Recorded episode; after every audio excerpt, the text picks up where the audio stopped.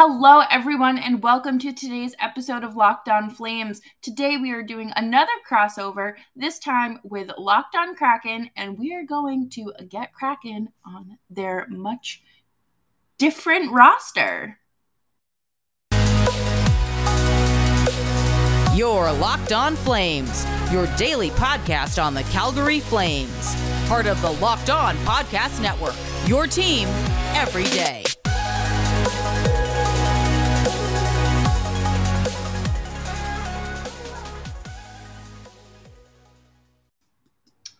Well, hello, everyone. I hope you're having a great day today. As always, you can check out Locked On Flames on uh, wherever you get your podcasts. But today, I have a very special guest, Erica Ayala. How are you today?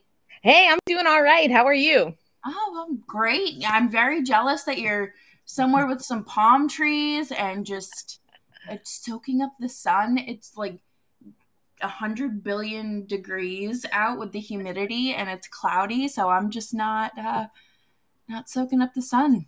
Hey, you know, we got to live the life because once hockey season comes, winter's not my favorite, so uh, I don't want to be holed up. But yeah, I'm in Florida doing some N W S L stuff and broadcasting, but also, of course, got to do the Locked On.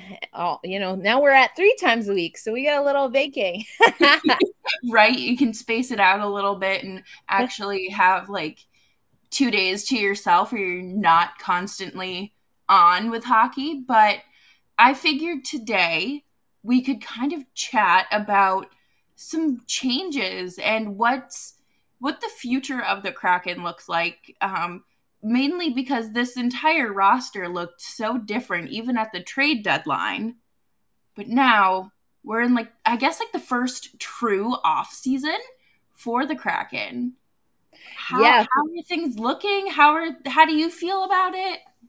So I think I'm feeling a little bit better, but considering that I have said on Locked On Kraken a bunch of times, we kind of needed everything. I think there was still um, a lot that we could have gone for. I think ultimately with the cap space and even the prospects, more so the draft picks that we had, I think we went more of a conservative route. And I do think a lot of that has to do with getting Shane Wright at number four. Yeah. How? What was your reaction to that? That, you know, huge get with him. Huge get. And if I'm being honest, I hadn't done a lot of scouting uh, before the draft on Shane Wright because everything that we were hearing was that he was going number one. And so there's not that many scenarios that I had drawn up in my mind where he would fall to four. Uh, and I just didn't think that we were going to be able to jockey for position higher than four. So of course I knew about Shane Wright, heard a lot of great things about him, but never really um, did a deep dive into what he could be for the Seattle Kraken squad. And of course that changed very quickly on draft day. I was in Chicago getting ready for the W N B A All-Star weekend. And I was like, okay, we, I, I better hop on a cellular device or something and and patch into Kraken Nation because my goodness, what a pick. So um yeah, that was a wild wild draft. We've talked a lot on Locked On Kraken also about Welcome to the N- NHL uh which is the documentary series that they have um that accounts for that draft with some of the top prospects, and that was really exciting to see as Uh, a team that had a top four covering a team that had a top four pick. And Shane Wright was one of those players that they followed leading up to the draft. And you heard him say things that he said publicly since, but you know, oh, can't wait to, you know, I'm going to circle that game. But the one that really I found interesting was when Arizona picked at three, one of the first things you see in the cut is that he says, ah, that one hurt. That one hurts. And I was like, oh man, you know, he was definitely going through it.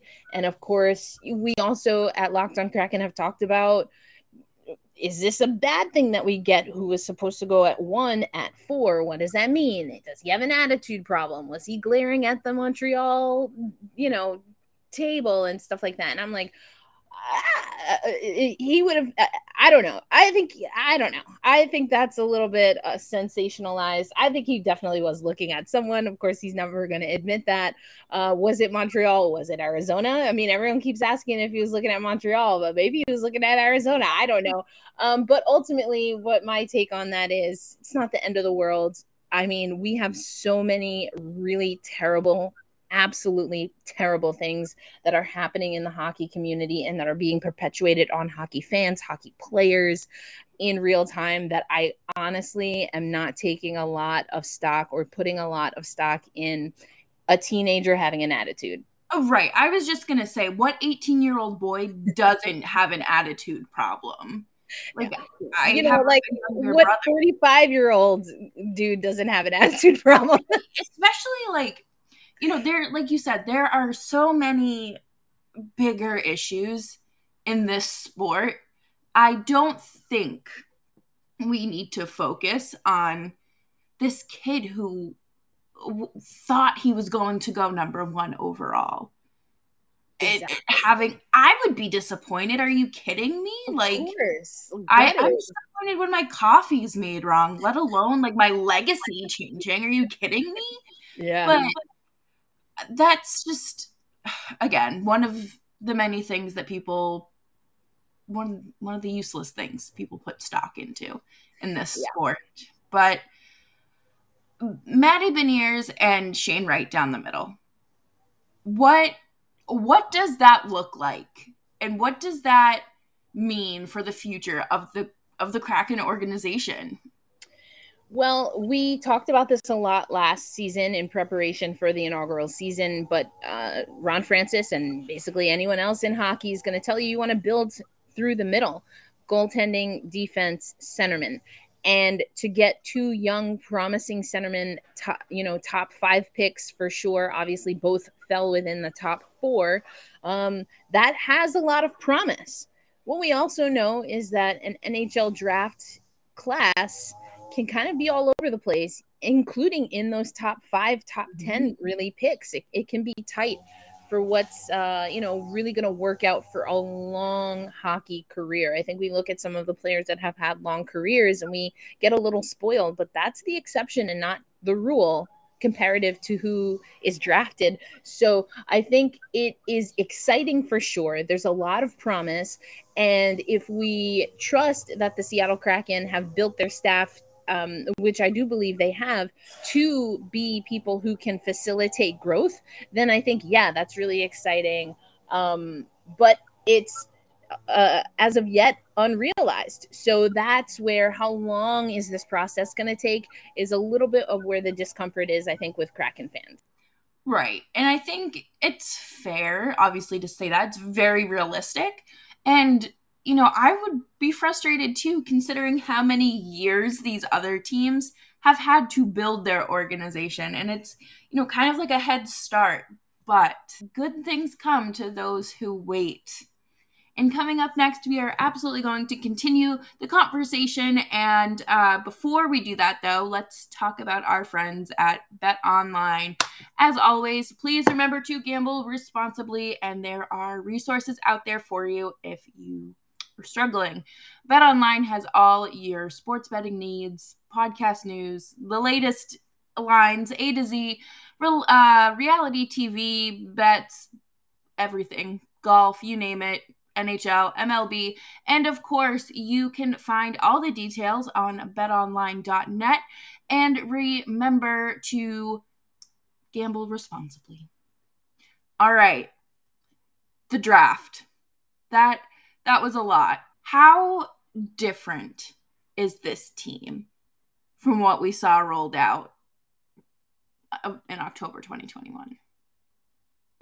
Yeah, we're extremely different. I mean, we don't have a captain anymore. Um, you know, we, we made a lot of moves at the trade deadline. Um, there are even, you know, some players that we lost through waivers um, or through the wa- waiver wire. Um, so it's it's definitely a different squad.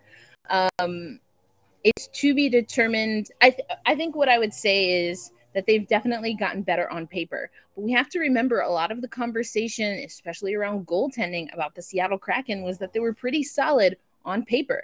Defensively, we were hearing we're pretty solid on paper. And goaltending and defense are the two areas that light my hair on fire when I have to sit down and get ready for a Locked On Kraken podcast. And I would argue that, that those areas we, I think, could, I would have liked to see us do a little bit more in those areas in free agency. Absolutely. And, you know, Flames fans know the first thing about looking good on paper and then falling apart, whether it be in the regular season or the postseason. And I think that's just that's just another part of hockey. Like, you can have all the analytics and eye tests, however you want to scout your players. Um, the roster on paper can look just so good and competitive and solid, well-rounded, but then they go out there and it just kind of looks like a bunch of baby deer on ice skates, or Swiss cheese defense, as I like to call it. Welcome back, everyone, and thank you so much for tuning in to another episode of Locked On Flames. And, you know, this has been quite the off-season for the N H L, but I feel like Seattle has had some changes since the trade deadline. What's been going on there? Yeah, well, you know, we got a, a rid of a lot of uh, assets, or really more so a lot of money um, at the trade deadline, including our uh, mutual uh, in uh, Mark Giordano, our first captain. And that was a move that it sounds like throughout the season, Geo and, and the Kraken front office had been having that conversation, just kind of seeing how the season was going, um, figuring out what Geo had want would wanted to do and, and stuff like that. So it wasn't a surprise. It's not great when you lose a captain, as we all know. Oh, yeah. But uh, yeah, but needed to be done. Needed to be done. Um, and again, did open up some of those assets for the trade. We did move around some of those assets to to move up um, just a few spots. I believe it was in the second round. Uh, but then also they came in huge when we got Oliver Bjorkstrand in, yes. in particular, because the Seattle Kraken, being in a good position with our cap space, when looking for um, teams that that needed to to let go of cap space, we really could um, be in a good position to, to essentially ask for what we wanted. That being said, and it alludes to something I said earlier, I think we could have still been a little bit more aggressive, especially in certain areas like goaltending and defense. But I mean, same question to you, Jess. I mean, the the Flames were all over N H L Twitter and social media for what was or wasn't going to happen in the offseason. And, of course, some pretty big assets yourself uh, have moved on. Yeah, you know, free agency opened, and I expected at, like, twelve oh one. Okay, Gaudreau, t- Philly is official, whatever. No, it was, like, four o'clock, and he's announced to uh, Columbus, which I liked. I thought that was good. Um, small market, perfect fit for him. Uh, and, you know, with that, you're losing forty-goal scorer. You're losing just the, one of the best playmakers in the league. And then Matthew Tkachuk, a few days later, waltzes in and says, Calgary's not in my long-term picture. Okay. All right, well, at least you told them now, and that trade gets announced at eleven o'clock at night, and Jonathan Huberdeau and Mackenzie Weegar are suddenly Calgary Flames. Quite the return on that as well, because you get two roster players, a first-round pick, and um, a prospect. Now, I don't know what Brad Tree Living's doing. I don't. I have no idea, had no idea, but it was just a crazy week for all of this to be happening. I mean, free agency, I think, all over the place has been wild, which all the more reason why I was like, like, can we get in on some of that action? Like, I mean, thinking about uh, the the Klingberg sweepstakes, Kadri was available. Um, I don't think that goaltending, which again, something that we definitely need, was necessarily going to be something that in this free agency that we could really capitalize on. Um, I think we did okay there. But what I do like, um, with exception of a handful of contracts, is that the Seattle Kraken basically, um, I would say, got veteran players on bridge contracts. I, I, in my mind, Ronnie Francis came in. He's always got his change going, and he came in and he was like, listen, listen, this is how we're going to do this. You want a team. I've got money to pay you. But we're not keeping it long term. This is, uh, you know, short done, short term, hit it, quit it. We got to go, you know, um, and yeah. if it works out, we'll talk about it. If not, it was nice knowing you. And I think that's fair, because to me, that signals the Seattle Kraken not wanting to be kind of um, handcuffed into certain contracts that are not good contracts. Ron Francis has talked a lot to us in media about, listen, we've got these young guys that we really want to give a shot. They will have every shot to make the roster. And then we have to think in the next five or so years of what we want to offer them. If they can do what we say they can do and what everyone projects that they can do, we want money to be able to pay them. So I do think, though, that that leaves us in an interesting position for the next two to three seasons, mm-hmm. because what does that team look like? Didn't look great, as you mentioned, coming out of the expansion draft. It was projected it would be a lot better than it actually was. So I don't really know. Um, and again, goaltending, we brought in Martin Jones, didn't have a great season. I think a lot of people are hoping he can get back to San Jose Shark numbers. Um, goaltending is hit or miss, as we saw with the Seattle Kraken. Uh, we won't have Drieger. He had an A C L, uh, he had an A C L tear um, with his uh, national team, Hockey Canada. Grubauer didn't have a great season, didn't ever really look comfortable to me um, in front of the Seattle Kraken. We did change up goaltending coaches, so maybe that will help. And then we brought back our, our, our former goaltending coach, and he's in another position. So I don't know what's going on there necessarily. It feels a little like it probably deserves a little more attention than it's getting, but I think that's just because everyone's kind of mums the word and everyone pretty much agrees that the Kraken goaltending wasn't great. But, um, you know, again, it just feels like a discomfort. Maybe the ideologies and, and process and system didn't align. Either way, Ron Francis and company moving forward, moving on. And I think it will be a short leash between bridge uh, contracts, but then also with staff, because okay. I do think Ron Francis wants this to be a winning franchise sooner rather than later. Absolutely. And, you know, I kind of just thought of this while you were talking. Um, Seattle not mimicking Vegas's immediate success doesn't mean they're not going to be a successful team. You know, I think a lot of people kind of are, it's very easy to compare the two because they're the two latest expansion teams. And quite honestly, I would rather be in Seattle's position out of the gate than have this immediate success and then be in a cap space nightmare, five, not even five years down the road. And that's what we've seen with Vegas. And Ron Francis made it very clear from jump, we are not Las Vegas. They didn't have the luxury of being Las Vegas with the short turnaround between expansion teams. And cap space is definitely one of the reasons why. Yeah, absolutely. And, you know, you did mention, if, speaking of caps, Mark Giordano left. So your captain's gone.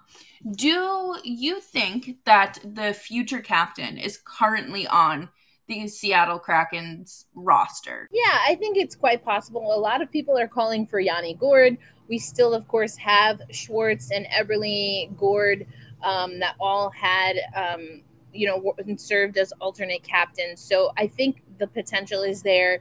Um, I I think Gourde is a great choice. He's definitely the fan choice.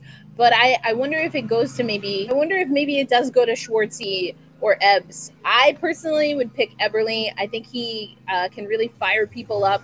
You know, that lawnmower is being fired up behind me. But, um, you know, I, I think he can fire people up. I think he has the respect. I think he has uh, the experience. And uh, obviously he can deliver on the ice. So for my money, if I were a betting woman, uh, and I don't know if BetOnline has these, you know, future future uh, captain bets, but uh, that would be my take for the Seattle Kraken, Kraken next captain. you know, I could absolutely see that. Um, Jordan Eberle was one of my favorite Islanders. That was a very short list, but, you know, he definitely commands respect, I think, throughout the league and in any locker room. Let's, but let, I want to put you in the hot seat for a minute here. So yeah. We talked a little bit about, you know, just kind of what free agency looked like, but when it comes to leadership for Calgary, I mean, what do you think some of these changes are going to look like when it comes to the chemistry and, and what the Flames are going to be able to do in twenty twenty-two twenty-three?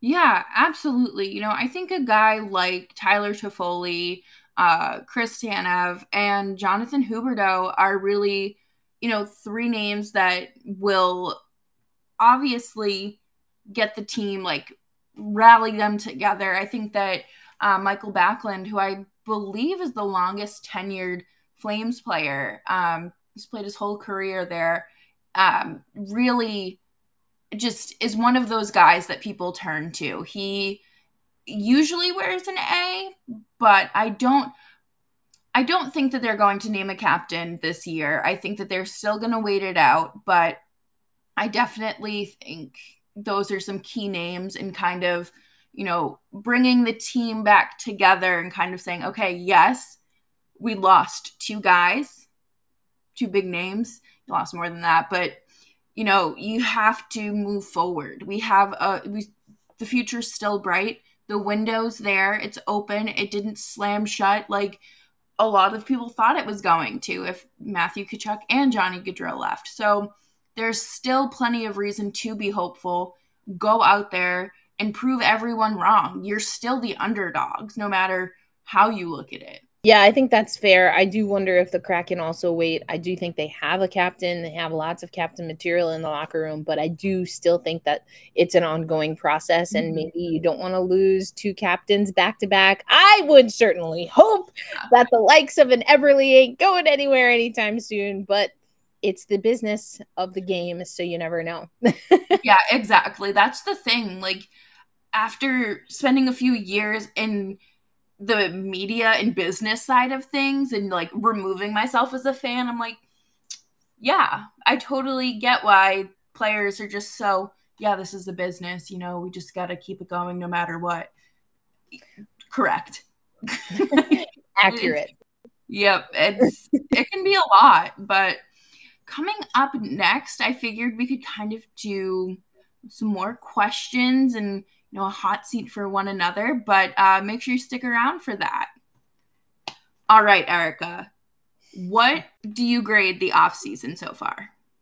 Oh, I'm going with a B minus, and I um I also saw that the Athletic, they've been doing all it. May, this is like grades and, you know, uh, charts season. Yeah. You know, yep. But um, I saw that they did a, a, a grade report, um, particularly for the contracts they gave at the Seattle mm-hmm. Kraken a B minus. I was saying, uh, bef- especially before the Ryan Donato re-signing, B minus, and that's just because I I think we made improvements. We should be a better team. Did we buy ourselves fifteen more wins? No. It's like averaging out for most experts to maybe about five. I mean, that's better, but it's not great. Um, so B minus in my estimation. I still have a lot of questions in goaltending. I'm just hoping one of the goaltenders gets really hot. And now everyone was like, oh my gosh, the Kraken are going to be awesome. And then they jinxed us. You know, I'm kidding a little in case you're just listening on audio, but, you know, they jinxed us, air quotes.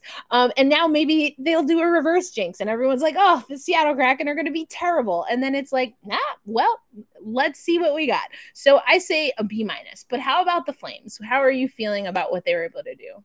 You know, I would probably say B minus, C plus, depending on, you know, I, I really want to say a B minus because of the Huberdeau extension. Had that not been done before camp started, I would be very worried because Huberdeau is a U F A the end of next year, uh, was. And the last thing the Flames needed, the Flames organization, the Flames fan base, anything, they did not need another huge name walking away. Uh, a lot of people are disappointed in the the two players who are leaving and saying like, oh, well, Calgary's a great city, you know, like they're taking it personally.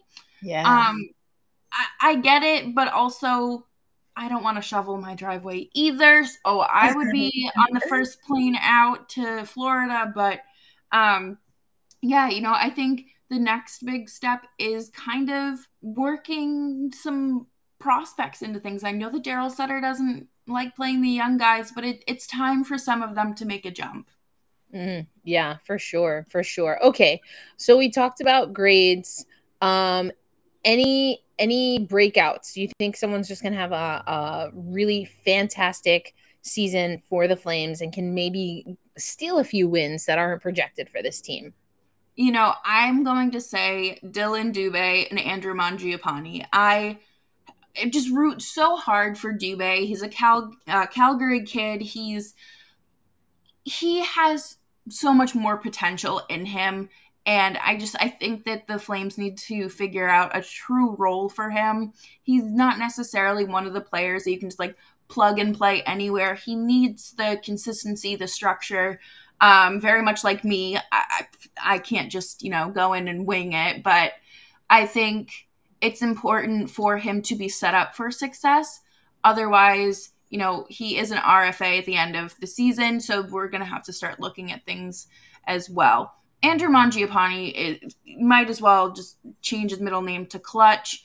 He is just an absolute force to be reckoned with on power play, penalty kill, even strength, you name it. He scored thirty-five goals last year, earned himself a nice pay raise. I, I think it's going to be him. I love that. As far as the Seattle Kraken, again, I'm like, eh, I think it's it's minimal improvement from, again, on paper, what we were at the end of last season. But the the more I learn about Oliver Bjorkstrand, the more ex- or the more excited I am. I think Burakovsky obviously was a pretty big signing for us as well, Andrei Burakovsky. But I think Bjorkstrand to me sounds more of the, more like the type of player that could really excel and thrive for a Seattle Kraken squad. He spoke to media and he said, listen, I've been with a team that had a lot of young guys and didn't do great. I know what that feels like. I know what's needed. And I asked specifically, when you were that young guy, what did some of the veterans do for you that you hope to do for our young centers in particular? And so I really enjoyed hearing his response to that. And again, that veteran leadership, um, coupled with some of the players, like I mentioned, Schwartz, Ebbs, Yanni Gourde, that have been there before, Burakovsky. Also, I'm really curious to see what Justin Schultz on the defensive side of things is going to do. I think we need we need more excitement. We need better skating um, and a little bit more of a dynamic type of defenseman. Um, and so I'm not sure exactly how Schultz's game is going to translate comparative to Bjorkstrand's, but I hear good things. Obviously, when you win two cups, you know what that culture is like. You know what it takes. So I'm hoping some of that also rubs off on our blue liners this season. Absolutely. You know, last season, the Flames brought in Blake Coleman, who was just coming off the back-to-back Stanley Cup wins. And something like that is, you know, I kept calling it the shiny new toy. It's just, wow, like this guy knows what it takes. What can I copy and emulate my game? What can exactly. I take from him? And I think the biggest thing for the Flames was that two-way defensive forward. And that mm. is something that even uh, Gaudreau, who, you know, twenty-seven years old, set in his ways, you know, can't teach an old dog new tricks. Calling him an old dog at twenty-seven feels so wrong, but that's hockey. Um, you know, will more players be able to bring that into their game? And is there anything you want to see kind of besides the skating? Is there something that you really want to see the Kraken bring in this season? I think, again, just being a little bit more calm defensively and by our blue liners. Um, I think, you know, we, we put a lot on, you know, I'd say Alexiak and Larson in particular. um, and a lot of young guys otherwise. So just really getting that core up. And I think we have, again, Schultz will be able to do that. I think also that just overall the exits and entries were sometimes really brutal to watch for the Seattle Kraken. And to me, that's a little bit more of a mentality thing. These guys have all been playing hockey since they could walk. So it's not that they don't know the game, but for whatever reason, I think sticks were tight, overthinking some things, more movement defensively. I think we had some pretty tall defensive players, which I was really excited about. G- generally speaking, I like size defensively, but that didn't always lead to skating ability and skill and moving the puck. I think it's a lot of kind of uh, you know, football Hail Mary passes to then connect, which I think did make us a weaker team on our entries and exits, not being able to carry the puck through the zones, um, having um, poise and composure with possession from, you know, all three zones, I think was a problem for the Seattle Kraken. And again, really spoke to our exits and entries. I'm also excited um, when you look at, I mean, I mentioned Schultz before, but also, you know, some of our, the other guys that we've brought in and anything that we can do to improve special teams, I am all for it. And net front presence was a little bit of a pro- problem um, with uh, Yanni Gourde was kind of put into that position a lot. I do like Ryan Donato signing. I don't like that he signed for less than Morgan Geekie. I did not understand that. I whatsoever. don't understand that at all. That to me is just very, I don't know. Sus. I, I didn't think Ted Donato would let something like that happen, but it was, it, I didn't like it. And then, you know, there were people, there were reports that Donato had higher offers elsewhere and he wanted to stay with Seattle. I love that Donato is loyal to us. I've been like hardcore. Those who listen to Locked On Kraken, you know, I, I have my phrase. We get all this hate from Bruins fans, Wild fans, Sharks fans, like, oh yeah, he seems great. And then he putters out. I was like, no, no, no, no, no. Donato loves us more than he ever loved you. He's going to put on for the Seattle Kraken. And he did. And for them to lowball him, for him to want to stick with us enough that he didn't take, uh, you know, at least what was reported as higher offers. I love that, that he has that loyalty to us. I don't think the Seattle Kraken shared that loyalty, or at least they didn't show it. Um, and so I would love for Ryan Donato to just absolutely crush, having a fantastic season. I mean, it's a one-year deal, so that means we have to go through this with him again. But I, I would love for him to just have a fantastic season and really make the Seattle Kraken front office question not only the, the deal that they gave him, but if they're willing to lose him after this coming season. As someone who went to Ryan Donato's first N H L game and was right behind the net when he scored his first goal, um, I love this for him. I think that he is I- – I'm glad that he's found his landing spot and somewhere where he can fit in. Boston has problems developing young players. This isn't a secret.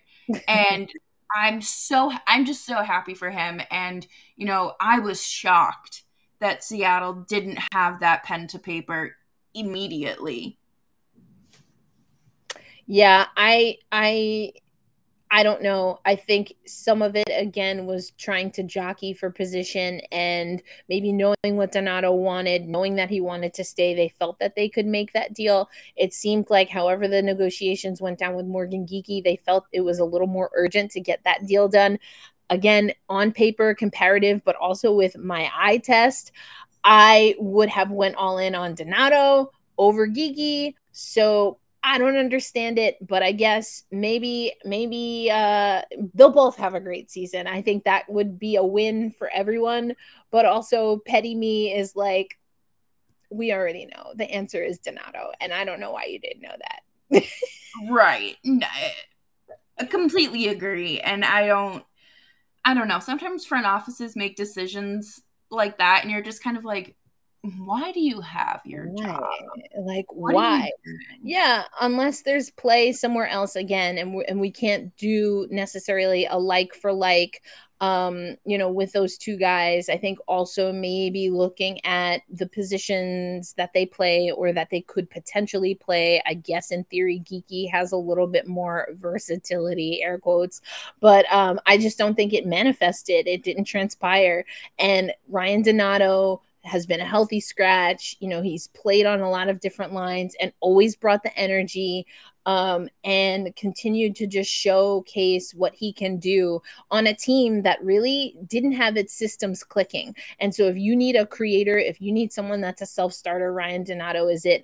Morgan Geekie struggled to find his way, and we couldn't afford that. Um, a squad that was struggling. I think, you know, Geekie didn't show me that he could kind of play outside of that and make things happen. Donato did. Now, if you're a coaching staff that doesn't like that, then Donato's not your guy.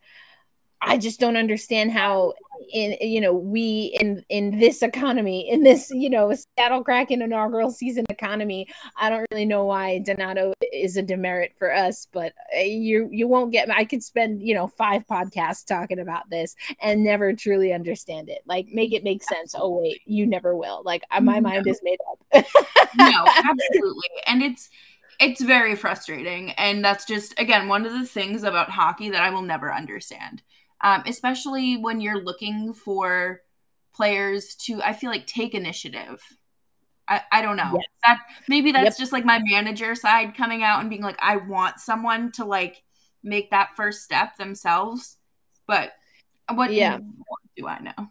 Yeah. But, and I mean, again, just sometimes that's not what teams want. Um, and that, that could be the case. I don't really know for sure. Um, but, you know, I guess, like I said, we'll see. Best case scenario, both perform really, really well. But, uh, you know, uh, of course, whenever we do these squad casts or crossovers, the big question everyone has is, so what does this all mean? What are the bold predictions? What are we expecting? And we both happen to be in the same division.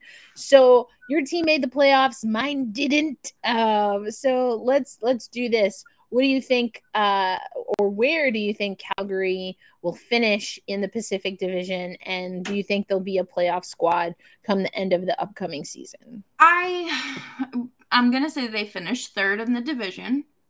Okay. Um, behind Edmonton and whoever else is in first. But I will say that they make the playoffs. I think they have a slow start to the season, trying to figure out the chemistry, chemistry, get all...